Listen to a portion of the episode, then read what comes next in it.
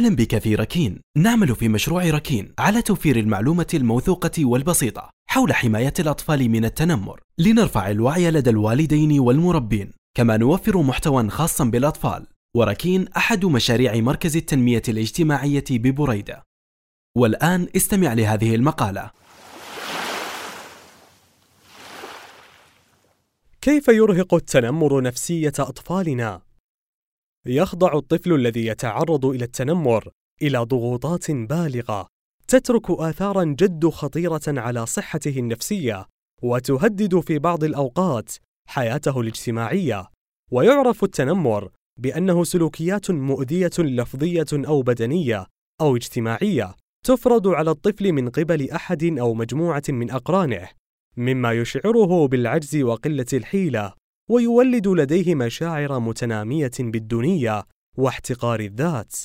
يلجأ أغلب الأطفال إلى محاولة إخفاء ما يقاسونه من تنمر على أسرهم، كي لا يسوء الأمر بالنسبة إليهم، لكن يمكن للوالدين والأشقاء ملاحظة التغييرات السلوكية المصاحبة لمثل هذه المحاولات، والتي تظهر في هيئة الرغبة في الانسحاب من بيئة التنمر كالمدرسة أو النادي أو جماعات الأقران، وكذلك العزوف عن الطعام واضطرابات النوم وغير ذلك، مما يمكن تمييزه كتصرفات غير معتادة.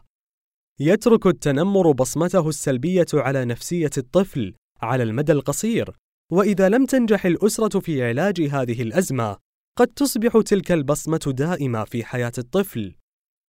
الآثار السلبية قصيرة المدى للتنمر رغم أن الأطفال يختلفون فيما بينهم في طريقة التعامل مع الآثار السلبية للتنمر حسب ظروف البيئة والتهيئة الأسرية والصفات الشخصية للطفل، لكن هناك بعض المظاهر الشائعة مثل العزلة.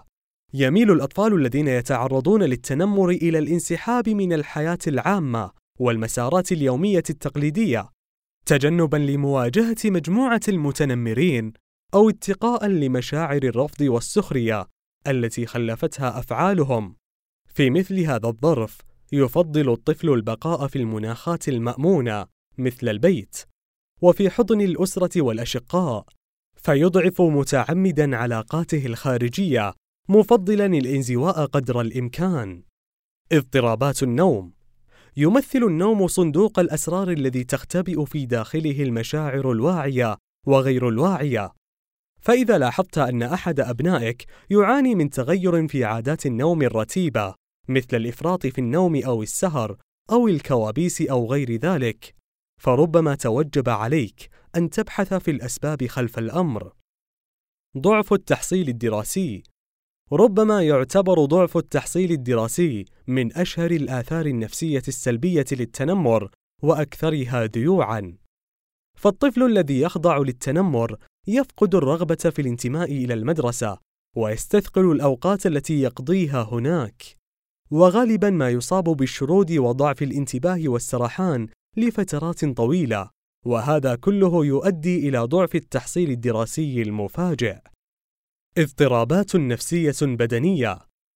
عندما يعجز الطفل عن مواجهة المشاعر السلبية للتنمر وما يصاحب ذلك من مشاعر بالدونية واحتقار الذات يتصرف الجسم على نحو غير إرادي.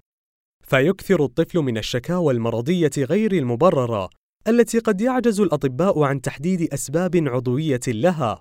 من أشهر الأعراض البدنية النفسية التي قد يشكو منها المتعرضون للتنمر الصداع وآلام المعدة وآلام العضلات والقيء والتبول اللا إرادي كما قد يعاني من صعوبات النوم والكوابيس المزعجة. بالإضافة لاضطرابات الأكل.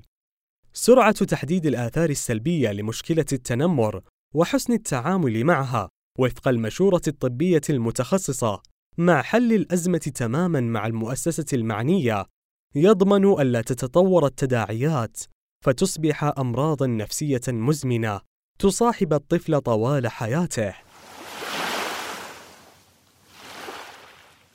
شكرا لاستماعك يسرنا متابعتك لحساباتنا في شبكات التواصل الاجتماعي.